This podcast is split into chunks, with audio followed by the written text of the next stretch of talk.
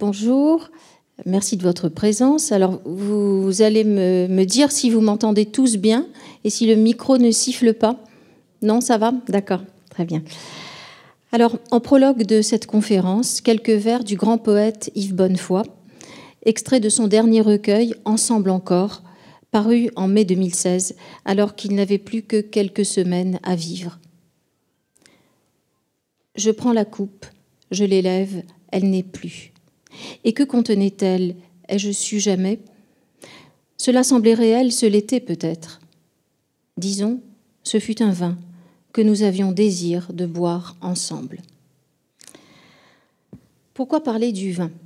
Le vin, en effet, est destiné à être bu, non à être dit. Les liquides que l'on consomme font rarement l'objet de poèmes ou de textes littéraires, si ce n'est le thé dans les littératures d'Extrême-Orient. Pourquoi tant de commentaires, de mots employés à traduire un produit que l'on absorbe? D'autant plus que lorsqu'on parle du vin comme euh, objet littéraire, on va bien au-delà du vin comme sujet de conversation courante. La littérature exige en effet une élaboration langagière et stylistique devant la masse de textes concernant le vin, et j'entends ici me limiter aux poèmes, extraits de romans ou de pièces de théâtre, donc je laisse de côté les traités d'œnologie, les essais techniques euh, s'adressant aux professionnels de la filière vitivinicole. Quand donc on est confronté à la masse de textes concernant le vin, on est face à une vaste interrogation euh, qu'il faut creuser. Le vin est indéniablement une source d'inspiration féconde pour les écrivains, mais il est difficile d'en comprendre de prime abord les raisons, car il n'y avait évidemment pas qu'une raison. Ce qu'on peut d'abord constater, c'est que la quasi-totalité euh, des textes célèbrent le vin. Mais le fait que le vin soit apprécié n'explique pas à soi seul euh, l'abondance de l'exégèse. Parlerait-on alors du vin par défaut? Dans l'incapacité de l'apprécier pleinement et de faire silence, de se recueillir en l'accueillant en nous. Parler du vin viendrait-il du fait qu'on le manque? Faute de l'éprouver dans la plénitude de l'accord entre lui, la personne qui l'absorbe dans tel lieu et à tel moment, on tâtonnerait à la recherche de mots, de rythmes qui pallieraient ce qu'Arthur Rimbaud appelait notre inhabileté fatale et qui pourrait être bien que nous ne savons pas ou plus adhérer à l'instant présent. Dire le vin serait alors tenter de regagner, avec un peu de retard, la coprésence perdue. Le vin est un élément de civilisation à l'origine méditerranéenne, il fait partie de notre culture et c'est l'une des raisons pour lesquelles des romanciers, des poètes, des dramaturges ont écrit à ce sujet, de même que des peintres l'ont représenté et que des musiciens lui ont aussi fait place dans leurs œuvres. En outre, le vin, en fermentant, s'alcoolise et les effets provoqués par lui peuvent modifier le comportement, voire la perception. Il rend souvent joyeux, épanoui, ce qui facilite les relations sociales, à condition de le consommer avec modération. Dans le cas contraire, il peut rendre agressif et interdire la vie sociale. La joie qu'il procure a souvent été célébrée dans la littérature, je reviendrai évidemment sur ce point. Quant à ses excès, ils ont le plus souvent été tournés en ridicule dans des portraits d'ivrogne, euh, mais nombreux sont les écrivains qui ont magnifié l'ivresse en en faisant l'éloge. Alors tous, on le verra, ne s'accordent pas sur le concours que le vin apporte à la création. Pour certains, c'est un adjuvant de l'imagination. Pour d'autres, en revanche, il tempère paradoxalement le trop-plein de l'imagination en l'éteignant et en, apportant un assoupissement bienvenu. Hein, pour créer, il faut peut-être être un peu ivre, mais pas trop. Alors j'aurai l'occasion de revenir sur tous ces points. Pour le moment, je déblaye le terrain, je soulève des questions générales. Baudelaire, l'un des poètes les plus souvent cités quand on aborde la question des rapports entre littérature et vin, classait celui-ci dans les paradis artificiels. Mais il l'opposait au hashish, qui en faisait aussi partie. Le vin vu par Baudelaire, qui le magnifiait, et, écrivait-il, aimé de tous. Quand on le boit, on boit du génie l'homme y puise une seconde jeunesse. C'est un or intellectuel, hein, c'est encore une expression de Baudelaire, qui augmente outre mesure la personnalité de l'être pensant. Alors, quel pourrait être le génie du vin responsable de cette alchimie, de cet or intellectuel découvert par le poète? Le génie du vin vient d'abord de son mystère. Un autre grand poète du XXe siècle, cette fois-ci Francis Ponge, considérait l'eau comme plus mystérieuse que le vin, mais il était euh, seul à le penser parce que la plupart des écrivains ayant écrit sur le sujet auraient pu reprendre à leur compte ce constat de Colette, la vigne, le vin sont de grands mystères. C'est en effet parce que la science ne peut pas tout expliquer que le vin reste si, si fascinant. Et c'était encore plus vrai jusqu'à l'époque contemporaine, jusqu'au récent progrès de l'œnologie, dû essentiellement à l'école de Bordeaux, à toute la famille Ribéro-Gaillon et à Émile Pénaud, qui ont transformé les vins du monde entier. On a mieux compris, grâce aux travaux des scientifiques, les différentes opérations par lesquelles un simple pied de vigne peut se transformer en breuvage exquis. Venu des profondeurs de la terre, croissant grâce au soleil et à l'eau, la vigne bénéficie des soins et du savoir des hommes. Puis le vin vieillit, encore dans l'obscurité, cette fois-ci des, cuves, puis des caves, et le processus qui s'accomplit a longtemps échappé à ceux qui s'efforçaient de le contrôler, hein, puisque je le rappelle, euh, quand la plupart des écrivains euh, célèbres écrivaient sur le vin, on ne connaissait pas encore la fermentation malolactique. D'où le mystère, et pour conséquence logique, le fait que le vin a souvent été haussé jusqu'à la sphère du sacré. Cela explique le succès de la rime vin divin du XVIe au XXe siècle. Alors je vous cite les noms de quelques poètes qui ont employé cette rime. Euh, parmi les, poètes du XVIe siècle, Rémy Bello ou Olivier de Magny. Au XVIIe siècle, Ménard, Saint-Amand, Claude de l'Étoile. On reverra tous ces noms un peu plus tard. Au XIXe siècle, Gérard de Nerval, Théodore de Banville, Villiers-L'Isle-Adam, Jean Richepin. Et à la charnière du XIXe et du XXe siècle, Anna de Noailles.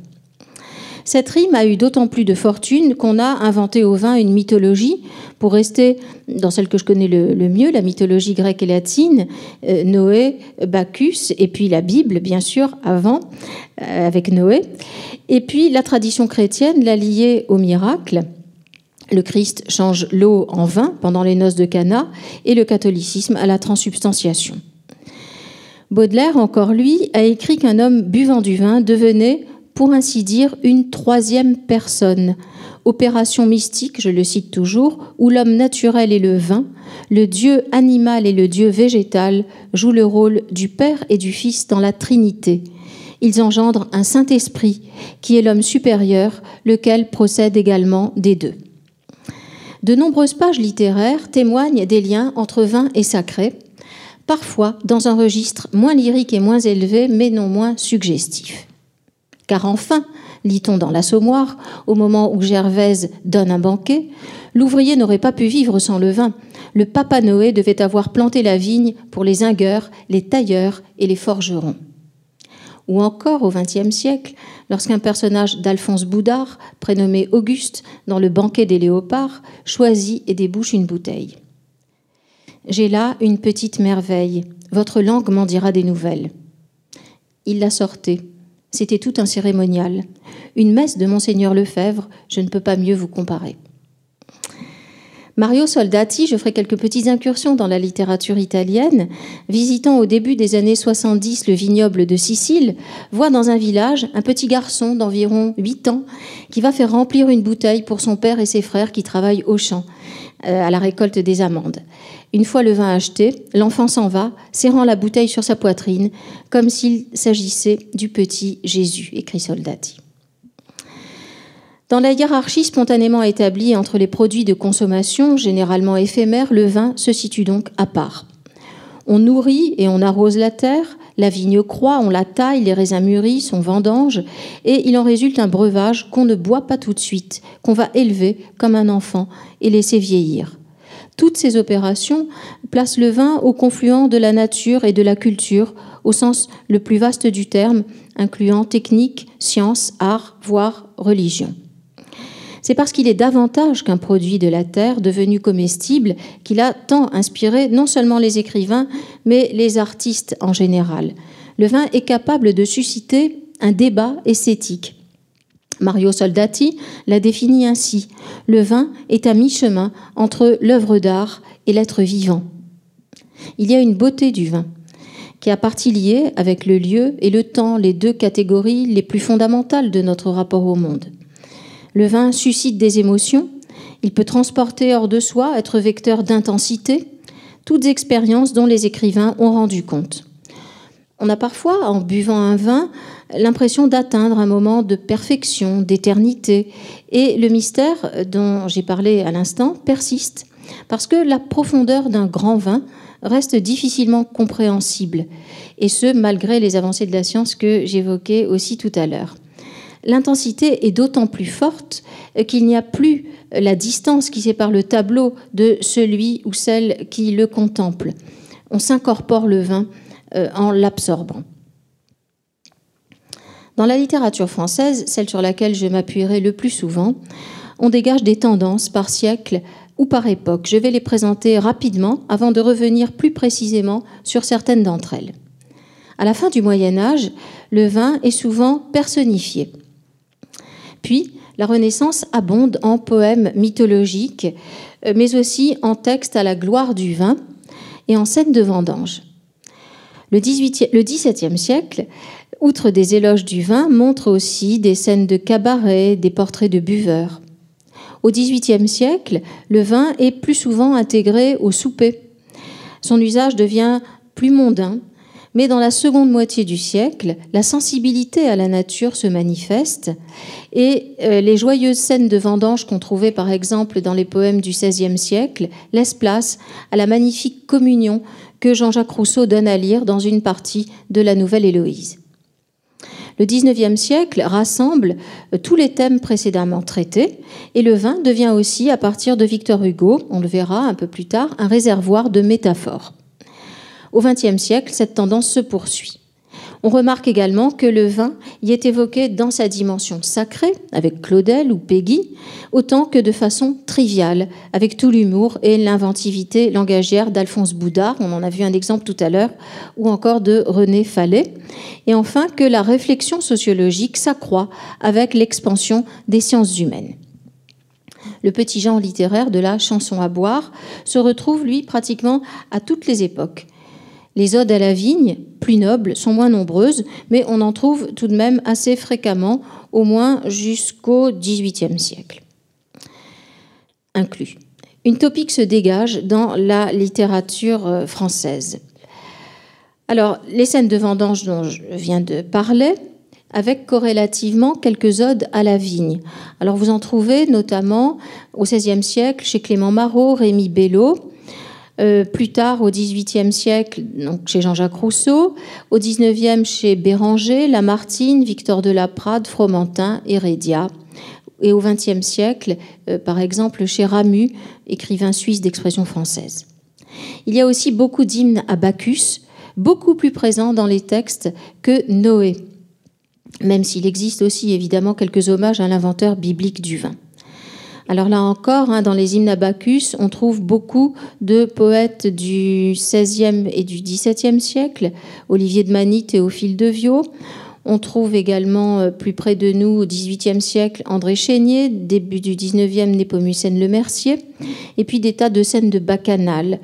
Euh, pour donner deux exemples de noms très connus, Dubélé, Ronsard, ou encore au XIXe siècle, le bien nommé Casimir de la Vigne. Il y a également des euh, portraits d'ivrogne ou un éloge de l'ivresse. À noter que le jugement moral est écarté de ces textes. La littérature ne juge pas, elle représente. Et dans le cas de l'ivresse, les, écrivains ne la condamnent pas, au contraire. Montaigne, qui lui consacre un de ses essais de l'ivrognerie, est à peu près le seul à ne pas la comprendre. Je ne puis entendre, écrit-il, comment on vienne à allonger le plaisir de boire outre la soif. Mon estomac n'irai pas jusque-là. Ma constitution est de ne faire cas du boire que pour la suite du manger. Alors parmi les euh, poètes et écrivains qui ont écrit sur l'ivresse et qui étaient eux-mêmes, il faut bien le dire, d'où mon lapsus, euh, de grands ivrognes. Il y a François Villon, par exemple, euh, et il y a Rabelais, Saint-Amand. Verlaine au XXe siècle, au XIXe siècle, pardon. Bon, il y en a beaucoup d'autres, hein, mais là je cite les plus connus. Dans le poème Le vrai dans le vin, qui fait partie du recueil Les chansons des rues et des bois, écrit en exil par Victor Hugo en 1865, Hugo imagine un homme ivre, nommé Jean Sévère, qui délivre un enseignement de sagesse. Cela peut sembler aller à l'encontre de l'opinion commune, mais Hugo reprend une formule grecque, enoino aletheia, traduite en, latin par in vino veritas, donc la vérité est dans le vin, et elle est passée dans la littérature, en particulier chez Rabelais, qui soutenait ce paradoxe la vigne clarifie l'esprit et l'entendement. Qu'on soutienne l'ivresse comme émanant des dieux, ou qu'on estime qu'en buvant on ne peut pas mentir, il y a toute une tradition grecque et latine qui est passée dans la littérature française au fil des siècles. Alors j'ai dit que je faisais quelques petites incursions dans la littérature italienne. Edmondo de Amicis euh, dans les effets psychologiques du vin, qui date de 1880, dresse de multiples petits portraits d'ivrognes qui sont autant d'études de cas. Et pour ne pas outrepasser le temps de la conférence, je vais bien juste tenir une heure.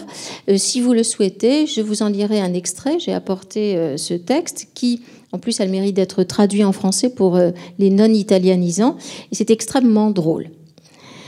Un autre écrivain italien qui, lui, a vécu au XXe siècle, Paolo Monelli, a écrit en 1963 un livre dont le début du titre est énigmatique. Alors là, c'est un livre qui n'est pas traduit en français. OP, Ossia il vero bevitore, OP ou le vrai buveur. Il s'explique dès le début sur ses initiales mystérieuses. OP est l'abréviation d'un adjectif et d'un substantif latin, Optimus potor, le meilleur buveur. Qu'est-ce qu'un vrai buveur selon Monelli? C'est celui, je le cite, qui est surtout buveur et connaisseur de vin. Et il ne se saoule pas, il sait quand s'arrêter. Un vrai buveur, donc pour Monelli, est un buveur de vin. On lui a un jour demandé, alors c'était un écrivain, un journaliste, il avait forcément, il était correspondant d'Il Corriere della Sera à Paris, et donc euh, il avait forcément une vie assez mondaine. Donc un jour on lui demande, en société, quelle est pour vous la situation la plus embarrassante? Et il a répondu, devoir refuser les atroces cocktails de la maîtresse de maison et l'entendre me dire, et pourtant, on m'avait dit que vous buviez toujours volontiers. Puisque dans les années, vous savez, 50-60, c'est vrai que c'était la mode hein, des, des, cocktails avec les shakers. Alors Monelli, justement parce qu'il est un vrai buveur, un homme expert et mesuré, sait que le vin, s'il est bu avec modération, soigne à la fois l'âme et le corps. Et il rapporte à ce sujet une anecdote un médecin à Rome, puisque Monelli vivait à Rome, lui a conseillé, alors qu'il se remettait difficilement d'une petite maladie, de prendre de la vitamine F. Alors Monelli lui dit, mais qu'est-ce que c'est que la vitamine F?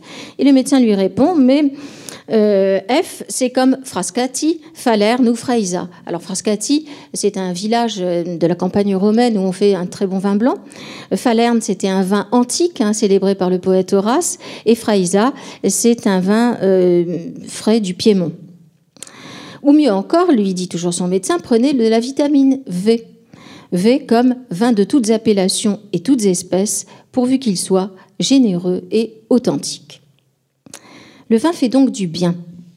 C'est peut-être pour cela que les écrivains, qui jusqu'au milieu du XXe siècle sont restés majoritairement des hommes, ont parfois comparé le vin à la femme. En France, je pense à Musset. Le poème La coupe et les lèvres est resté célèbre pour un vers euh, oui, un verre, qu'importe le flacon pourvu qu'on ait l'ivresse, mais souvent on ne connaît pas ce qui précède et qui ne marque pas un grand respect de la femme.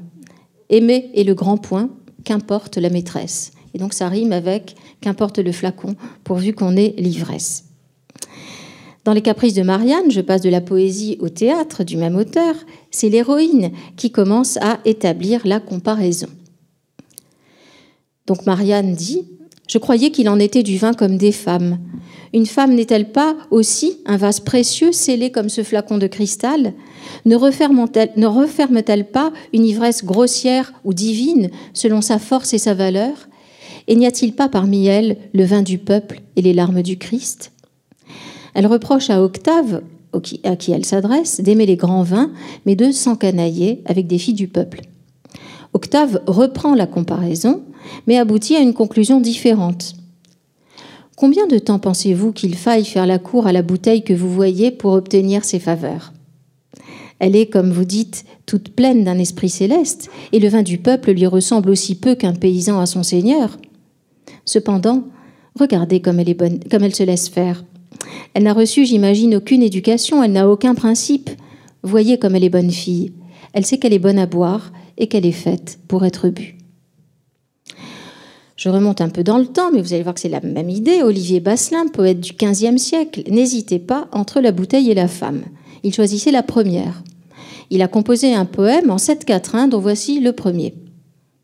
On va disant que j'ai fait une amie, mais je n'en ai point encore d'envie. Je ne saurais assez bien courtiser. Moi, j'aime mieux boire un coup que baiser. Et ce quatrième vers revient comme un refrain, clore les six autres quatrains. Est-ce un cas isolé? Cinq siècles plus tard, Jean Giono, dans la longue veillée funèbre qui ouvre les âmes fortes, brosse le portrait d'un ivrogne original en commençant par préciser, ce sont les veilleuses qui parlent, qu'il n'avait d'amour que pour la bouteille. Il n'a jamais jeté un œil sur les femmes, il n'en a jamais touché une du bout du doigt. Si on lui en parlait, il montrait sa bouteille, il disait J'ai pas encore fini de lever les cotillons à celle-là. Après cette évocation des grands thèmes, je vais esquisser une approche chronologique en évoquant les périodes au cours desquelles la littérature a fixé ces thèmes, fin du Moyen Âge, Renaissance et XVIIe siècle, siècle particulièrement riche sur lequel je m'attarderai un peu plus. Le vin est apparu dans la littérature française au XIIIe siècle, euh, non sous la forme d'un objet décrit et célébré, mais sous la forme d'un sujet actif. En effet, dans le poème d'Henri d'Andely, La bataille des vins, l'auteur donne la parole à de nombreux vins de toutes les régions. Chacun présente ses arguments pour faire valoir son excellence et le roi distingue les meilleurs d'entre eux en les anoblissant.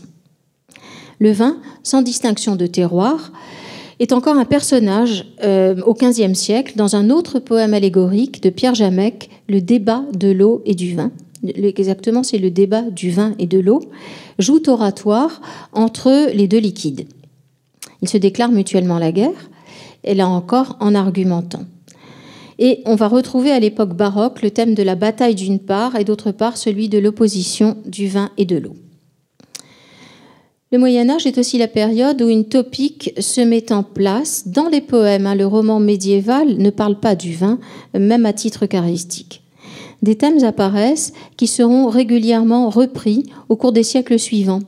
On en a vu quelques-uns déjà, le plaisir insatiable procuré par le vin, l'ivresse qui rend heureux et bavard, le vin préféré à l'amour car plus constant, moins décevant, mais aussi un fait de société qui nous fait mesurer notre chance à nous, lecteurs et buveurs du XXIe siècle, c'est la critique du vin frelaté, les diatribes contre les brouilleurs de vin que le poète Pierre Grenier, qui a vécu à la fin du XVe siècle, menace de la justice divine, les maudissant pour leur malhonnêteté due à leur avarice. Mais ces brouilleurs de vin séviront encore longtemps après, puisque un texte de Boileau le prouve à la fin du XVIIe siècle, hein, c'est dans le souper ridicule l'une des satires. Et puis quelques scandales hein, ont montré que ces pratiques existaient encore au milieu du XXe siècle, même si la littérature, cette fois-ci, ne s'en est pas fait l'écho. Et puis le vin tient une place prépondérante dans les deux grands événements littéraires du XVIe siècle. Il est donc pour la première fois lié à la grande littérature, novatrice et destinée à durer. En effet, tous les poètes de la Pléiade le célèbrent, et il fait une entrée fracassante dans le roman en étant présent d'un bout à l'autre de la somme rabelaisienne, d'un bout à l'autre des cinq romans de Rabelais. Dans la mesure où les poètes de la Pléiade prenaient un retour à l'Antiquité, on appelait innutrition le fait de se nourrir des auteurs grecs et latins, il est naturel que la figure de Dionysos Bacchus, jusque-là absent de la littérature française au profit du seul Noé, apparaisse. La plupart des poèmes sur la vigne et le vin de Ronsard, du Bellay et leurs collègues sont l'occasion de grandes évocations mythologiques euh, pleines de bruit et de fureur vineuse.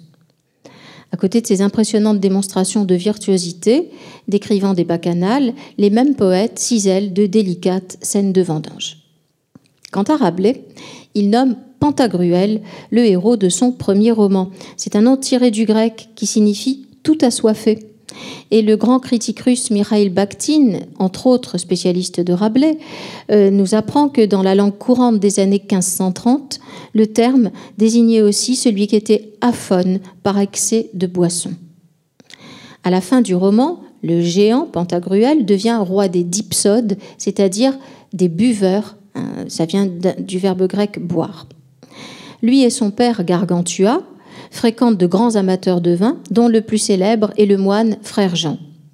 Et tout le parcours romanesque oriente vers la quête de la dive bouteille. En effet, dans le tiers livre, qui est le troisième roman, Panurge, précepteur, qui veut se marier mais qui craint d'être trompé, prend plusieurs conseils qui s'avèrent tous inefficaces, et puis il part en voyage, ce sera l'objet des deux derniers romans, le quart livre et le cinquième livre, pour aller consulter l'oracle de la dive bouteille, qui lui délivrera un message sibyllin, qui s'écrit T-R-I-N-K, donc on peut prononcer trinque évidemment, euh, et qu'on traduit par bois. Message qu'il faut comprendre au sens propre, mais aussi, et peut-être surtout, pour Rabelais, au sens figuré, c'est-à-dire abreuve-toi à la source de la connaissance. Passons à présent au XVIIe siècle. On s'aperçoit que le vin et la vigne correspondent à de nombreux critères dégagés par un autre grand critique enfin, suisse d'expression française, celui-là, Jean Rousset. Euh, pour caractériser l'esthétique baroque, Jean Rousset a fait partie des universitaires, enfin ça a été d'ailleurs l'universitaire qui a remis au jour la littérature de l'âge baroque. Alors par exemple, les enroulements, les spirales, les courbes de la vigne construisent une véritable architecture baroque, sinueuse, cachant la rigueur sous la profusion. Chez Saint-Amand, dans le poème La Vigne, bois tortue rime avec vertu. Quant au vin, c'est un produit complexe et ses effets ne le sont pas moins. Les thèmes du vin et de l'ivresse sont en harmonie avec l'homme baroque. La production du vin est toujours soumise aux aléas climatiques, mais aussi humains. Une bouteille à cette époque n'est jamais semblable à une autre. Le vin, en outre, n'a ni véritable identité ni permanence, et il ouvre le règne de l'éphémère, sitôt bu, sitôt perdu. Dans la littérature à l'âge baroque, Jean Rousset résume ainsi les principales caractéristiques de l'esthétique de ce temps. Éclatement des structures, évanescence des formes et instabilité des équilibres, mise en mouvement de l'espace et des lignes, substitution à la structure d'un réseau d'apparences mouvantes, décors et trompe-l'œil, mobilité générale du monde, invitant le spectateur lui-même à la mobilité. On dirait une définition des effets du vin car l'ivresse rend l'équilibre instable, brouille les repères, dédouble la vision, mais tout en mouvement. Mais elle est aussi de l'ordre du provisoire, du fugitif, n'est pas un état durable comme la sobriété du buveur d'eau. Elle permet d'oublier ses soucis, de devenir autre le temps de quelques verres, mais aussi de s'adapter à une période qui se caractérise par le changement, induisant la désorientation des êtres humains. En effet, l'homme baroque est un homme en mouvement dans un monde qui bouge, qui change. Je cite encore Jean Rousset, Le monde est à l'envers ou chancelant, en état de bascule, sur le point de se renverser. La réalité est instable ou illusoire comme un décor de théâtre.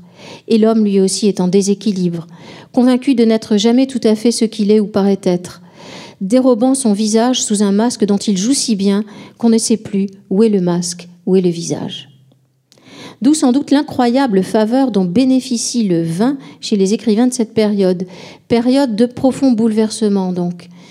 Euh, les découvertes scientifiques font passer, pour euh, reprendre l'expression d'Alexandre Coiré, grand euh, philosophe des sciences, du monde clos à l'univers infini. À l'intérieur même du christianisme, le schisme luthérien du XVIe siècle se poursuit des dizaines d'années plus tard dans le sang. Sur le plan extérieur, le XVIIe siècle ne cesse d'être troublé. Après les guerres de religion qui minent encore le pays au début, d'autres guerres se succèdent. Rien qu'en France, il y a la guerre de 30 ans, la guerre contre la Maison d'Autriche, la guerre aux Pays-Bas contre l'Espagne, la guerre de Hollande. Le vin apparaît à de nombreux écrivains qui en témoignent comme le seul réconfort dans un monde violent et incertain, sans repère durable de surcroît. Et il incite même au repli égoïste, au désengagement. Je cite un poème de François Ménard. De quelque façon qu'on gouverne, Pourvu que j'aille à la taverne, il me semble que tout va bien. Que le malheur nous accompagne et que la finesse d'Espagne dupe notre facilité, en dépit de ces labyrinthes, mon esprit à l'ombre des peintes trouvera sa tranquillité. Et cette indifférence à ce qui ne dépend pas de soi s'étend d'ailleurs à soi-même. Qui boit bien nargue la fortune, et des soins d'une âme commune jamais ne se trouve saisi. Il rit au fort de sa disgrâce. Le vin apparaît comme un magicien, un enchanteur. Il métamorphose celui qui boit. Sa légèreté, sa volatilité, le chatoiement de sa couleur émerveillent, ce qui appelle tout naturellement la rime vin divin dont je parlais tout à l'heure, euh, et qui est très fréquente, bien qu'en cette période, les poètes qui célèbrent le vin ne se distinguent pas tous par leur piété.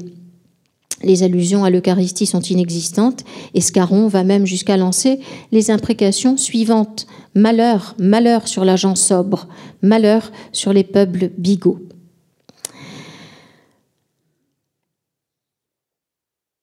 Alors, euh, Lafare, un autre poète de la même époque, compose une sorte de morale du vin. La fortune a ses injustices, la raison trop d'austérité, et d'une jeune beauté qui ne connaît les caprices. Bacchus exerce sur nous le seul empire qui soit doux. Parmi les grandes images associatives, c'est justement la guerre qui apparaît de la façon la plus récurrente. Pour Jean Lehoux, alors là je vais citer des poètes qui sont parfois moins connus, la bouteille est une cuirasse, le casque un gobelet pour tuer la soif qui est la grande ennemie. Pour Ménard, dont je parlais tout à l'heure, le flacon et la coupe sont des armes qui animent la guerre de la soif et du verre. Théophile de fait rimer guerre et verre et présente les buveurs comme des gens armés, mais pacifiques. Ils ne sont armés que de verre. Euh, la guerre est aussi un topos de la poésie amoureuse et des madrigaux de cette époque. Hein, je renvoie aux splendides madrigaux guerriers et amoureux de Monteverdi. Mais c'est avant tout, euh, je l'ai rappelé, un référent renvoyant directement à une époque troublée. Donc à côté des sanglantes guerres de religion ou de conquête, la guerre de la soif et du verre apparaît bien pacifique. Si pacifique et agréable que l'objectif des buveurs est de la faire durer. Euh, je pense euh, à Racan, qui dédie à son ami Ménard cette très belle ode bachique, noble et mélancolique, où il évoque la nécessité de noyer euh, dans le vin tous les tourments issus des troubles du moment. Alors je ne cite pas tout, mais il dit buvons euh, Ménard à pleine tasse. Et pour lui, c'est aussi une façon d'oublier la dure loi du temps qui passe. On ne s'étonnera donc pas de retrouver l'antique thème du carpe. Hein, le poète latin Horace, à qui nous devons ce vers, était un passionné de vin. Chez Scarron, hâtons-nous de bien boire devant qu'il soit trop tard. Comme chez Molière, dépêchons-nous de boire, on ne boit pas toujours. Alors j'abrège un petit peu pour rester dans les temps. Et J'arrive à la quatrième partie. Les grandes lignes que je viens de dégager et qui convergent toutes vers l'éloge du vin vont se prolonger au siècle suivant, même si aux deux siècles suivants, même si l'esthétique change, tout comme la façon de faire cet éloge. Jusqu'à présent, j'ai surtout parlé de textes divertissants. Or, on peut aussi être sensible à l'aspect sociologique et historique de certains textes sur le vin et constater que le divertissement n'est donc pas leur seule dimension. On apprend aussi en lisant des textes littéraires sur le vin. Alors je reviens au poème d'Henri Dandy, La bataille des vins, que j'avais exhumé quand j'ai hum, fait l'anthologie euh, euh, Le vin et l'encre, hein, qui était une anthologie grand public, mais j'avais exhumé des textes moins connus, dont cette bataille des vins, poème du XIIIe siècle. Et quand on la lit, on se rend compte que le vignoble français était beaucoup plus étendu que de nos jours, et que d'autre part, les vins actuellement les plus réputés n'étaient pas à l'époque les meilleurs. La hiérarchie a donc été bouleversée et le paysage viticole a beaucoup changé. Les vins aujourd'hui disparus de La Rochelle et de Saint-Jean d'Angély étaient à la fois appréciés et abondants. Ils s'exportaient en Angleterre. En revanche, on n'accordait pas de valeur à ceux de la région d'Auxerre, qui de nos jours, sans constituer les plus grands Bourgognes, ne sont pas tenus pour négligeables. Encore, alors là je fais un saut dans le temps, à la fin du 19e siècle, on faisait du vin dans la Beauce. C'est ce que Zola a constaté en prenant des notes pour son roman La Terre. Après s'être rendu sur les lieux, il décrit des vendanges près d'Orléans. Alors le, le vignoble n'est pas très grand, hein, ce sont des paysans qui font du vin pour eux, mais euh, comme on lui pose des questions, puisqu'on l'attaquait, il était très jalousé, donc on, l'attaquait autant qu'on pouvait, on lui écrit, mais on ne fait pas euh, du vin dans cette région. Il dit, si, si, je suis allé sur place, j'ai vu. Alors voilà pour les vignobles. Passons maintenant aux caves. Louis-Sébastien Mercier, dans Tableau de Paris en 1781, consacre l'un de ses chapitres au vin. Après avoir rappelé qu'il n'y a que de mauvais vignobles autour de Paris, il mentionne, en soulignant que ce n'est pas incompatible, l'excellence de ces caves. En effet, les riches nobles et bourgeois le font venir de loin, et au faubourg Saint-Germain comme au faubourg Saint-Honoré coulent les vins les plus exquis, comme s'ils croissaient aux portes de la capitale. Et il invite avec humour les artistes, qui sont pauvres évidemment, à fréquenter ces gens fortunés. Vous, beaux esprits, philosophes, peintres et musiciens, qui possédez un grenier mais n'avez point de cave, descendez et venez à la table des riches. Ce qu'on y sert le mérite bien. Après avoir bu la veille du vin de cabaret, sentez l'extrême différence qu'offrent les celliers de la même ville. Suit une énumération de grands crus allant de la Romanée au Tocaille. Et il termine en apostrophant leurs propriétaires. Riches, que faites-vous de vos vins exquis? Vous les avalez, mais vous ne les savourez pas. Faites-les boire aux enfants des arts. Leur verve en sera échauffé. Il en naîtra quelque très heureux, et vous qui n'en faites rien, vous serez à moitié absous. Et vous qui ne faites rien, pardon, vous serez à moitié absous. Vous qui ne faites rien, il écrit ça en 1781.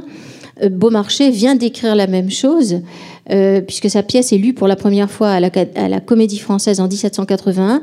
C'est le mariage de Figaro, et on entend exactement la même critique dans le célèbre monologue de Figaro. Qu'avez-vous fait pour tant de bien? Vous vous êtes donné la peine de naître et rien de plus. On sent déjà la Révolution française euh, qui arrive. Un peu plus tard, Stendhal témoigne des pratiques des courtiers dans le Médoc. Alors je cite juste un tout petit extrait parce que c'est souvent des textes qui sont bien connus des Bordelais. Donc les courtiers goûtent les vins des propriétaires et avec de la craie marquent la qualité sur leur futaille. Jugez si les propriétaires leur font la cour. Malheur aux propriétaires qui effacerait la marque à la craie du courtier. Aucun courtier ne se chargerait de faire vendre son vin un peu plus loin dans le 19e siècle, ou à la charnière du 19e et du 20e, dans une pièce de Feydeau, le système ribadier, on apprend qu'un marchand de vin serait déconsidéré à Bercy si l'on savait que sa femme le trompait, Bercy étant à l'époque euh, le quartier où l'on vendait les vins.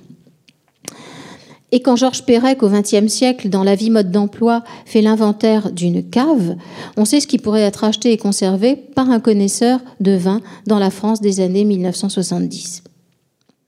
Autre exemple d'accès à la connaissance. L'Assommoir a fait entrer en littérature l'argot des ouvriers parisiens. Zola, qui se documentait pour tous ses romans, avait consulté un dictionnaire d'argot. Et l'extraordinaire chapitre 7 est l'occasion d'insérer dans la description du dîner des termes qui se rapportent au vin. Et alors je précise qu'ils ne sont pas très nombreux dans l'assommoir, parce que l'assommoir est un endroit où l'on ne se saoule pas avec du vin. On se saoule avec de l'eau de vie, ce qu'on appelle en argot le vitriol, ou encore le chien tout pur.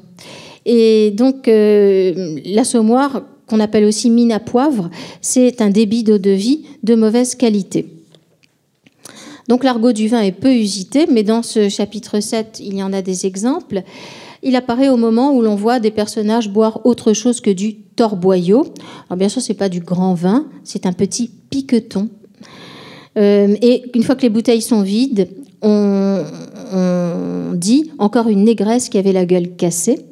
Quand on prend une cuite, c'est une cocarde ou une culotte et on devient sous comme des tiques.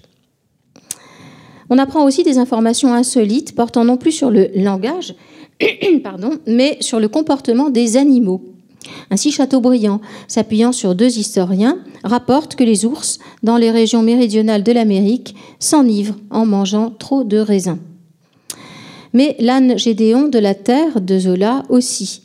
Il vide un baquet de la cave qu'on avait laissé plein de vin de pressoir et on le retrouve sous comme une bourrique, je cite le roman, c'est le cas de le dire.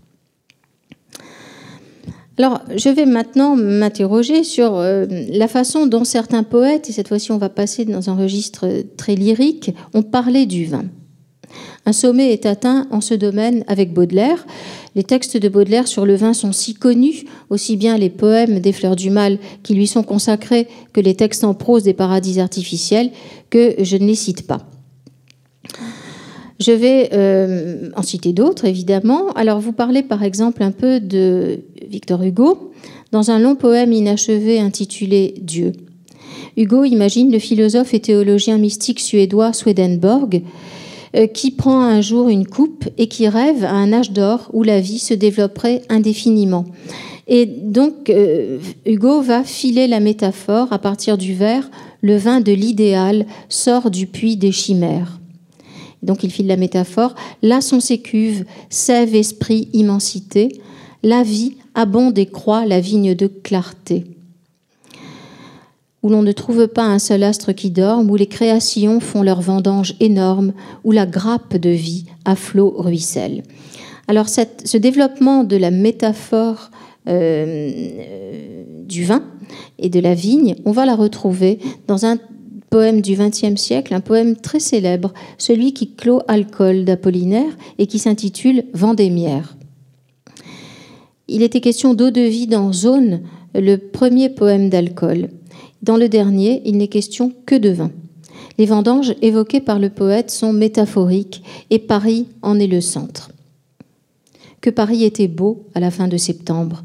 Chaque nuit devenait une vigne où les pampres répandaient leur clarté sur la ville et là-haut, astre mur becqueté par les ivres oiseaux, de ma gloire attendait la vendange de l'aube.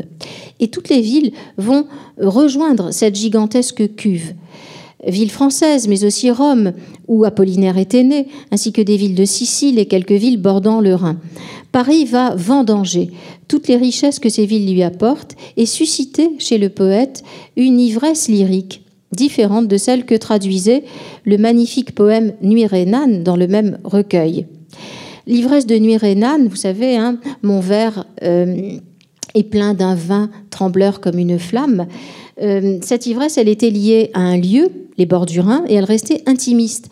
Tandis que l'ivresse de Vendémiaire est universelle, elle est presque cosmique. Je vous en lis quelques extraits. C'est un poème très long, donc je vais faire beaucoup de coupes. J'ai soif, ville de France et d'Europe et du monde. Venez toutes couler dans ma gorge profonde. Je vis alors que j'étais déjà je vis alors que déjà ivre dans la vigne, Paris vendangeait le raisin le plus doux de la terre, ces grains miraculeux qui aux treilles chantèrent. Et Reine répondit avec Quimper Nous voici, ô Paris, nos maisons, nos habitants, ces grappes de nos sens qu'enfanta le soleil, se sacrifient pour te désaltérer, trop avide merveille. Et alors ensuite, donc, il y a les villes du Nord qui répondent, et puis Lyon, les villes du Midi. Euh, les villes de Sicile, de Méditerranée, les raisins de nos vignes, on les a vendangés, et ces grappes de mort dont les grains allongés ont la saveur du sang, de la terre et du sel, les voici pour ta soif, ô Paris sous le ciel obscurci de nuées faméliques. Et le poète termine son très long poème, près de 200 vers, qu'on pourrait rapprocher d'une symphonie, en opérant un retour sur soi et sur son ivresse. Je suis ivre d'avoir bu tout l'univers.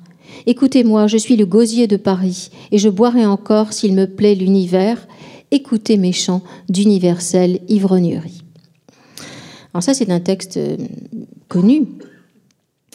Euh, j'évoquerai, euh, pour terminer sur ce lyrisme, un, très très grand poète, Saint John Perse, et en particulier son recueil de 1957, Amer, où souvent la même métaphore est reprise.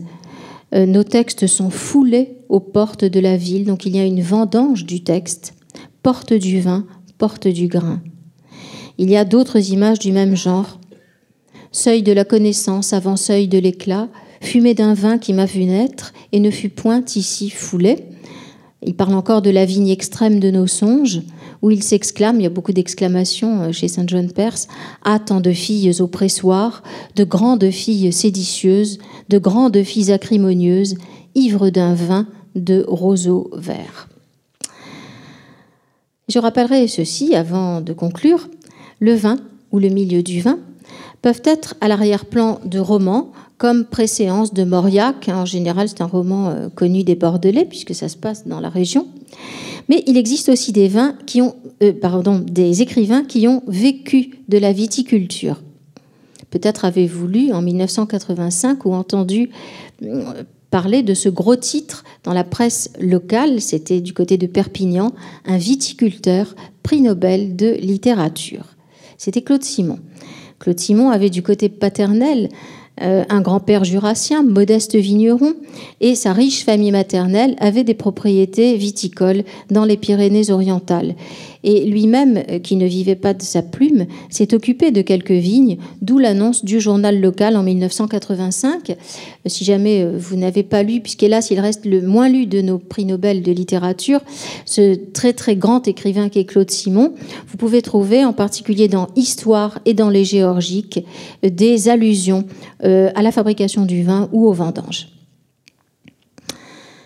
Alors la magie du langage qu'on vient d'évoquer, liée au travail de l'imagination, trouve sa parfaite illustration dans une anecdote véridique rapportée euh, par le romancier, essayiste et scénariste italien Mario Soldati, qui a vécu tout au long du XXe siècle.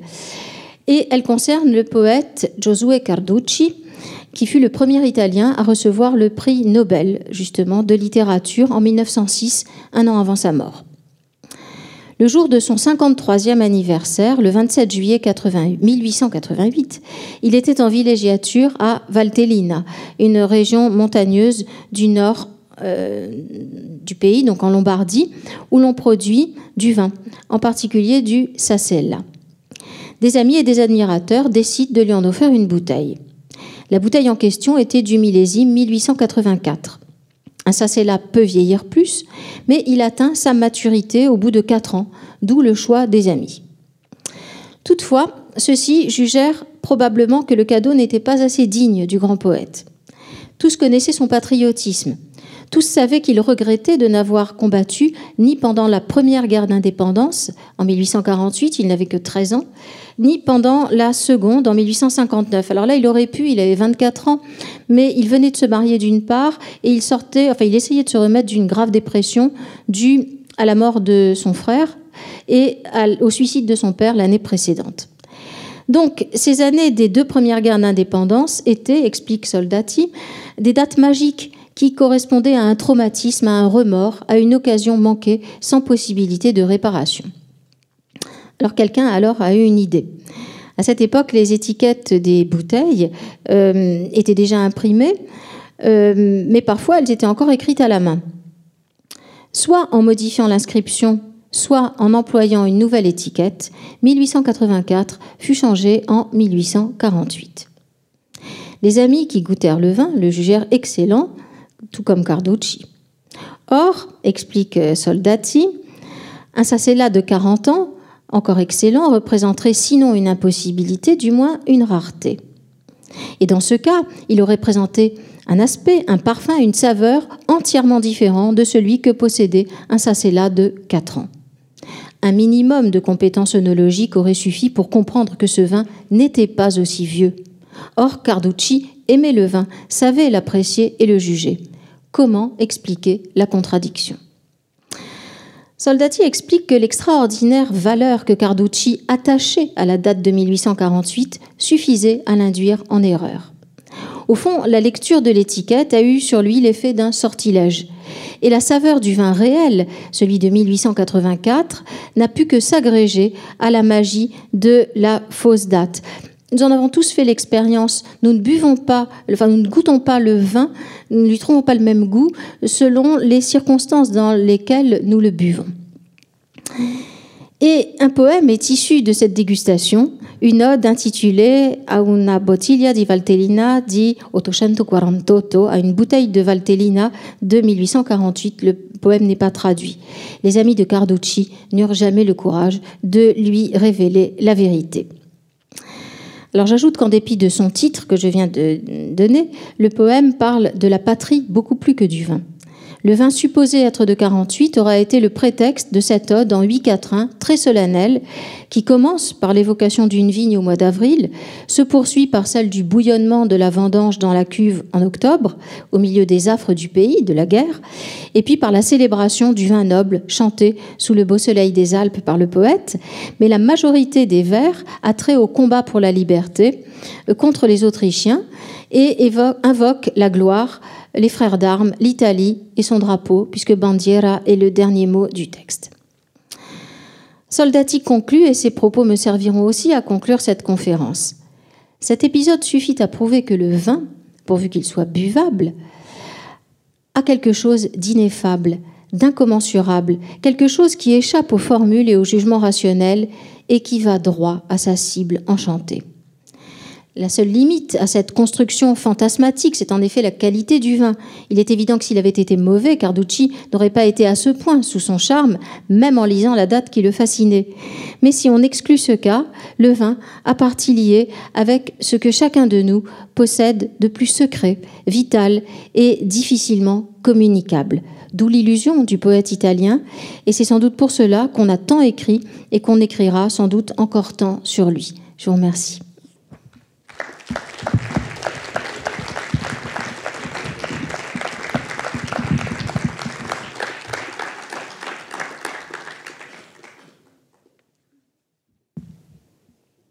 Je ne sais pas si euh, quelqu'un doit lancer la discussion ou autrement, euh, bah, je la lance moi-même. S'il y a des, questions dans la ah, salle, n'hésitez pas à nous demander. On a des micros. Comme c'est enregistré, on, a besoin de, de micros. Euh, est-ce que vous pourriez me parler du livre que vous avez emmené sur les portraits d'ivrogne, s'il vous plaît? Oui. Alors, je ne sais pas, je ne vois pas la personne qui me pose la question. Ah, D'accord, voilà. Alors, les effets psychologiques du vin. Donc, c'est un livre qui a été traduit euh, en français en 1893. Et euh, c'est un des rares textes en fait traduits en français euh, concernant le vin dans la littérature italienne. Les, textes dont je vous ai parlé, de Mario Soldati ou de Paolo Monelli, ne sont malheureusement pas traduits en italien, donc en fait ne peuvent les lire que des gens qui lisent l'italien. Ils sont tout à fait passionnants. Mario Soldati a, écrit euh, une série de textes qui s'appelle Davino Alvino, et il se promène dans les vignes. Il a une très bonne connaissance à la, jonction des années 1960-1970. Il a euh, une très bonne connaissance du vignoble bordelais. Et il cite des négociants en vin bordelais, par exemple. Hein, bon. Et donc, euh, euh, Paolo Monelli, euh, qui était de la même génération, ce sont des gens qui ont couvert le XXe siècle, lui aussi, hein, son vrai, buveur n'est pas traduit en français. Par contre, donc, Edmondo de Amicis, c'était un écrivain qui a connu Zola, qui était grand admirateur de, Zola, donc on peut le classer parmi les naturalistes, et qui a donc écrit euh, un petit ouvrage qui s'intitule Les effets psychologiques du vin. Donc je vous dis petit parce que c'est bref. Ça a été publié euh, dans une maison d'édition, je ne sais pas si elle existe encore, qui a un nom Saint-John persien, ça s'appelle l'Anabase, qui était à Rambouillet. Euh, et donc ce texte est issu d'un cycle de conférences consacré au vin à la fin du XIXe siècle, on avait demandé à des, spécialistes euh, de parler de sujets variés liés au vin, et Edmondo de Amicis avait choisi l'ivresse. Et donc il y a des portraits d'ivrognes, et il y a euh, euh, une, une description aussi de la façon dont l'ivresse monte. Je, vais vous en lire, c'est très drôle, hein, donc je vais vous en lire un bref extrait. L'ivresse croît par vagues. À la vague des plaisanteries et des anecdotes succède la vague des discussions, véritable bataille de raisonnement, frénésie de polémiques infatigables, argumentation interminable sur l'âge incertain d'une actrice célèbre ou sur la synonymie de deux mots. Controverses philosophiques subtiles, reprises dix fois à leur début avec une constance inlassable, dans lesquelles chacun des combattants préférait périr plutôt que de céder le premier. Discussions sur les sujets les plus divers qui s'entrecroisent de part et d'autre de la table et se prolongent encore quand il n'est plus possible de s'entendre par les mots, en affirmation et négation obstinée de la tête ou de la main. Mais voici que soudain un courant d'hilarité bouleverse toute chose, éteint toutes les contrariétés qui venaient de surgir et met tout le monde d'accord. C'est alors que se soulève et lentement s'avance la grande vague de l'amour du prochain. qui est content et bienveillant. Devenir riche en peu de temps, nous devenons prodigues. La bonté qui monte en nous en même temps que les vapeurs du vin s'accroît encore du reflet de celle que nous voyons briller sur le visage des autres. Des personnes présentes, nous ne nous rappelons que les qualités et les preuves de sympathie et d'amitié qu'elles nous ont données en d'autres occasions. Les absents ne se présentent à notre esprit que euh, sous des visages sympathiques. Des trésors d'indulgence s'amassent dans notre cœur. La courtoisie s'élève graduellement jusqu'à l'adulation. Nous commençons par faire l'apologie d'un absent, que tout s'approuve même sans le connaître. Puis les sentiments d'affection croissants, nous vainquons notre pudeur et nous faisons l'éloge des personnes présentes en des termes modérés mais pleins de chaleur. Mais ce n'est pas encore assez. Nous parcourons l'histoire de nos amitiés, nous exagérons les services qui nous ont été rendus et en inventons au besoin euh, pour pouvoir mieux exprimer notre gratitude. Nous pensons aux amis lointains que nous avions oubliés depuis longtemps et, nous nous promettons de leur écrire dès le lendemain matin une lettre pleine d'affection dont la première période résonne déjà dans notre esprit. Nous pensons aux personnes envers lesquelles nous éprouvons de la rancune et nous prenons la résolution d'aller demain nous réconcilier avec elles. Nous ne voulons pas qu'un seul nuage vienne assombrir le beau ciel rose de notre vie. Notre imagination nous présente le monde tel qu'il devrait être, tout de tolérance, de bonne entente, de bonté. Et ça continue, bien sûr, plus l'ivresse croît et plus euh, les buveurs s'exaltent. Voilà, donc c'est un texte, euh, oui, assez, assez bref. Dans la, suite, donc il y a des, des portraits de, buveurs. Vous savez, on est à une époque, à la fin du 19e siècle, où la littérature et la science, grâce en particulier au naturalisme, euh, se croisent. Et donc euh, les écrivains voit des, personnages de romans euh, comme des études de cas. Et ici, même si on n'est pas dans un roman, on a des études de cas avec des catégories de buveurs et des catégories d'ivrognes. Une autre question peut-être? Euh,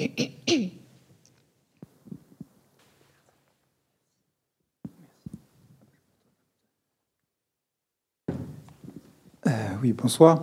Euh, que faites-vous de la littérature euh, actuelle? Par exemple, je pense aux séries Le sang de la vigne, là, qui a été mhm. publié, qui a été ensuite, bien sûr, scénarisé, comme chacun le sait, au, cinéma, premièrement. Ensuite, les, les mangas japonaises, hein, la goutte, Les gouttes de Dieu, qui en sont rendus à leur 36e mhm. ou 40e, 40e tome. Et ensuite, euh, toutes les séries de BD, par exemple, je pense à notre Bordelais euh, Corbet, euh, j'oublie son nom, Corbéran, voilà ça. Alors là, euh, c'est un domaine, enfin trois domaines en fait, dans lesquels je suis ignare. Alors le son de la vigne, je connais. je, je, ne lis pas de, de romans policiers, mais, mais, je connais le son de la vigne. J'ai même vu quelques épisodes quand on en a fait des films. les mangas, alors là, je ne connais absolument pas. Et euh, la BD, euh, je suis restée quand j'étais petite à Astérix. Donc vous voyez que. Enfin, on buvait, euh, je pense, un peu de vin dans Astérix. Mais, mais voilà, donc non. Non, non, je ne sais pas. moi, j'ai une question simple et, un peu intimiste. Oui, j'ai une question simple et intimiste dont vous fixerez bien évidemment les, contours dans votre réponse. Vos, liens personnels avec le vin, les premiers contacts, les premiers émois, ce que ça évoque pour vous euh, à titre personnel? Alors, euh, étant bordelaise, euh, j'ai été élevée dans une tradition de... Enfin, mes parents appréciaient le, vin et donc moi j'en ai bu assez tard. Euh, j'étais au départ, je voulais être danseuse classique. Par conséquent, euh, une danseuse ne boit pas d'alcool. Et même le champagne, que j'apprécie beaucoup maintenant, je n'en buvais pas beaucoup. Et un, un ami de mon père a un jour dit Mais mademoiselle, vous serez un jour obligée, quand même, après des représentations, de boire un peu de champagne. Et vertueusement, j'ai dit que pas du tout. Et puis, c'est venu petit à petit. Euh, donc les premières, je ne sais pas si on peut parler d'émotion, en tout cas de plaisir du palais peut-être. Je pense que ça a dû être euh, des vins de champagne. Et puis après, euh, des rosés et des blancs. Et ce n'est que plus tard que j'ai commencé à apprécier de, des grands Bordeaux, et puis ensuite d'ailleurs des Bordeaux en général.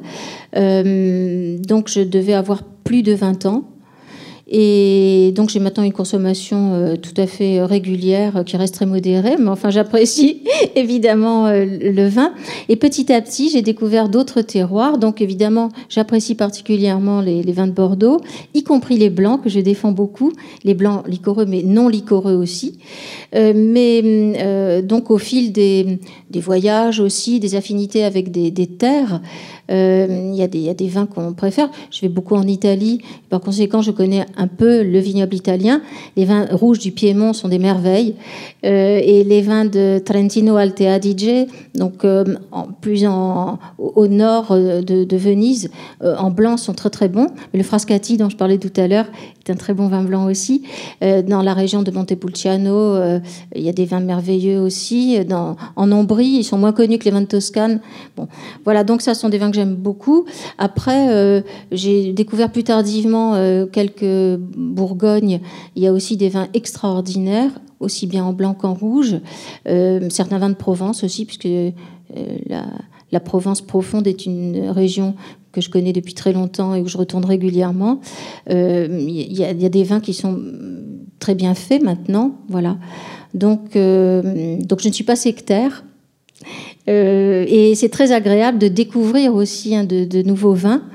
Euh, je ne savais pas qu'on faisait du vin en Pologne, par exemple, et quand j'y suis allée, j'ai découvert euh, qu'il y avait du vin qui était tout à fait agréable à, boire.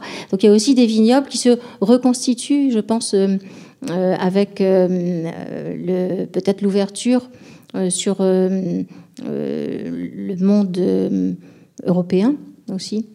Voilà. je ne sais pas si j'ai vraiment répondu à la question.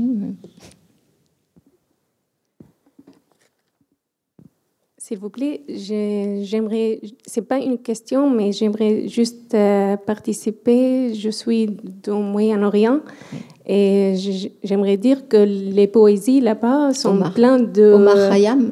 Oui, oui sont plein de poèmes qui euh, chantent le vin, qui décrivent le vin. J'aimerais juste dire quelque chose, une petite partie. Oui. Quand, euh, quand on porte les verres sont, les, sont lourds, lourds, mais quand on met euh, le vin, euh, ils deviennent légers. Et ils deviennent légers, ils vont, ils vont voler. Mm-hmm. Et comme ça, l'esprit mm-hmm. dans les corps. Mm-hmm. D'accord. Donc il y a l'alliance des deux. Hein, il y a la partie matérielle, la partie spirituelle toujours. Oui. oui. Merci. Merci beaucoup. Merci.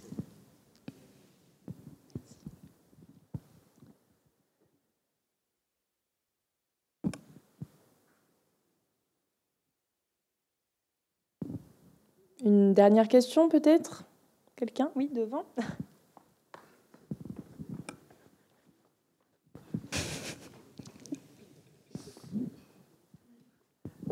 Non, il, me semble que la dernière intervention était une, une, une intervention féminine. Et j'ai trouvé que vous aviez peu parlé de la littérature féminine. Alors, Gilles Dervel me dit que vous aviez abordé Colette, mais j'ai pas entendu. Oui, oui, oui. C'est en fait la seule femme qui est vraiment écrit sur le vin, des textes très beaux d'ailleurs. contemporain, Amélie Nothomb, des. Alors ça, j'avoue que. Alors je suis une très très grande grande admiratrice de Nathalie Sarraute, mais elle ne parle pas de vin.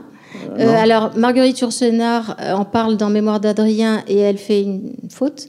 Hein, elle parle des, elle, fait parler Adrien dans Mémoire d'Adrien, et donc elle dit euh, le pédantisme des, des, connaisseurs de grands crus m'insupporte. Il n'y a pas de grands crus à l'époque d'Adrien, évidemment. Mais enfin, ça n'enlève rien à la qualité évidemment du texte. Hein. Mais voilà, donc euh, en fait, il faut quand même savoir qu'il y a beaucoup moins de, c'est ce que j'ai dit, hein, pendant des siècles, il y a eu beaucoup moins de, de femmes écrivains euh, que d'hommes. Et par conséquent, euh, on peut beaucoup moins citer aussi. Hein. Il y, a certainement, alors il y a certainement des choses chez Georges chez George Sand. George Sand euh, donne beaucoup de recettes de cuisine dans un certain nombre de romans. Elle était très gourmande, elle faisait la cuisine. elle, a, elle vivait dans une région où on fait du bon vin, le Berry. Donc j'imagine, je ne sais pas si elle parle de Sancerre par exemple, mais c'est possible. il doit y avoir des choses, si on cherche bien, dans la, la grande richesse des romans de George Sand. Moi je connais mieux ces romans là encore plutôt philosophiques ou italiens, religieux, que les romans du Berry. Mais hum, il y a certainement des choses à, aller chercher. Hum.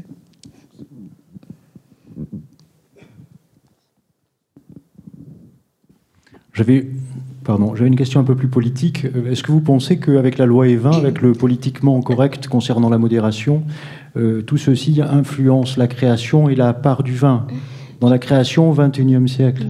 Alors je ne pense pas. Moi je me souviens que euh, la loi Evin, quand elle est sortie, certains Bordelais l'appelaient Evine pour que ça ne se pour qu'on ne dise pas qu'il n'y ait pas vin dedans, voilà.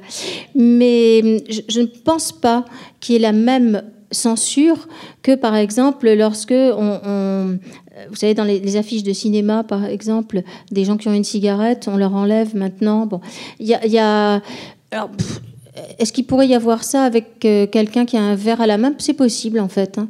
Mais en tout cas, dans la littérature, je ne pense pas du tout qu'il y ait une influence quelconque de... Les... écrivains ne s'auto-censurent pas. Je ne pense vraiment pas. Non. Pas plus d'ailleurs que... Je ne sais pas si on réédite par exemple René Fallet ou Alphonse Boudard dont je parlais tout à l'heure, ou même euh, euh, Michel Audiard. Euh, qui a dû écrire des textes sur le vin, puisqu'il l'aimait beaucoup, et par ailleurs c'était quelqu'un de très cultivé. Si on met un, verre en couverture de, des livres, je ne pense pas que ce serait censuré. Ça aurait du sens de toute façon. Hein. Mais je pense que la censure, elle est quand même moins forte j'ai pas l'impression qu'on sente ça autant que pour euh, le tabac, par exemple. Mais c'est vrai que chaque fois qu'on entend euh, un journaliste parler de vin, la phrase à, consommer avec modération vient euh, comme un leitmotiv, hein, donc comme une obligation.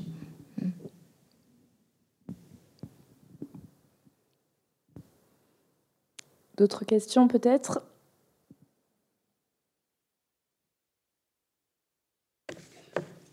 Je pense qu'on a terminé. Bravo.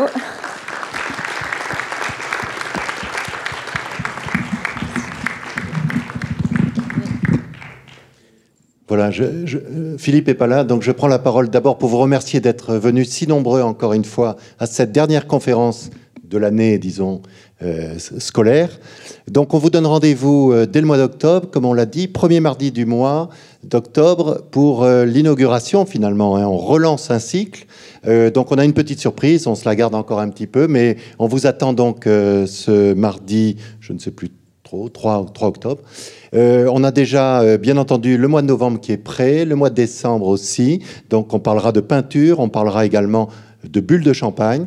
Et puis, nous organisons déjà avec euh, l'ensemble du comité de pilotage les différentes conférences de l'année 2018 et nous en avons quelques-unes déjà bien en place et bien prêtes à vous séduire. Voilà, encore un merci beaucoup à Sophie Germès d'être là aujourd'hui et de nous avoir euh, finalement bouclé le cycle. Nous avions commencé par Philippe Claudel et nous finissons par la littérature. Je crois que c'est une très très belle année. Merci encore Sophie et euh, bonne soirée à vous tous.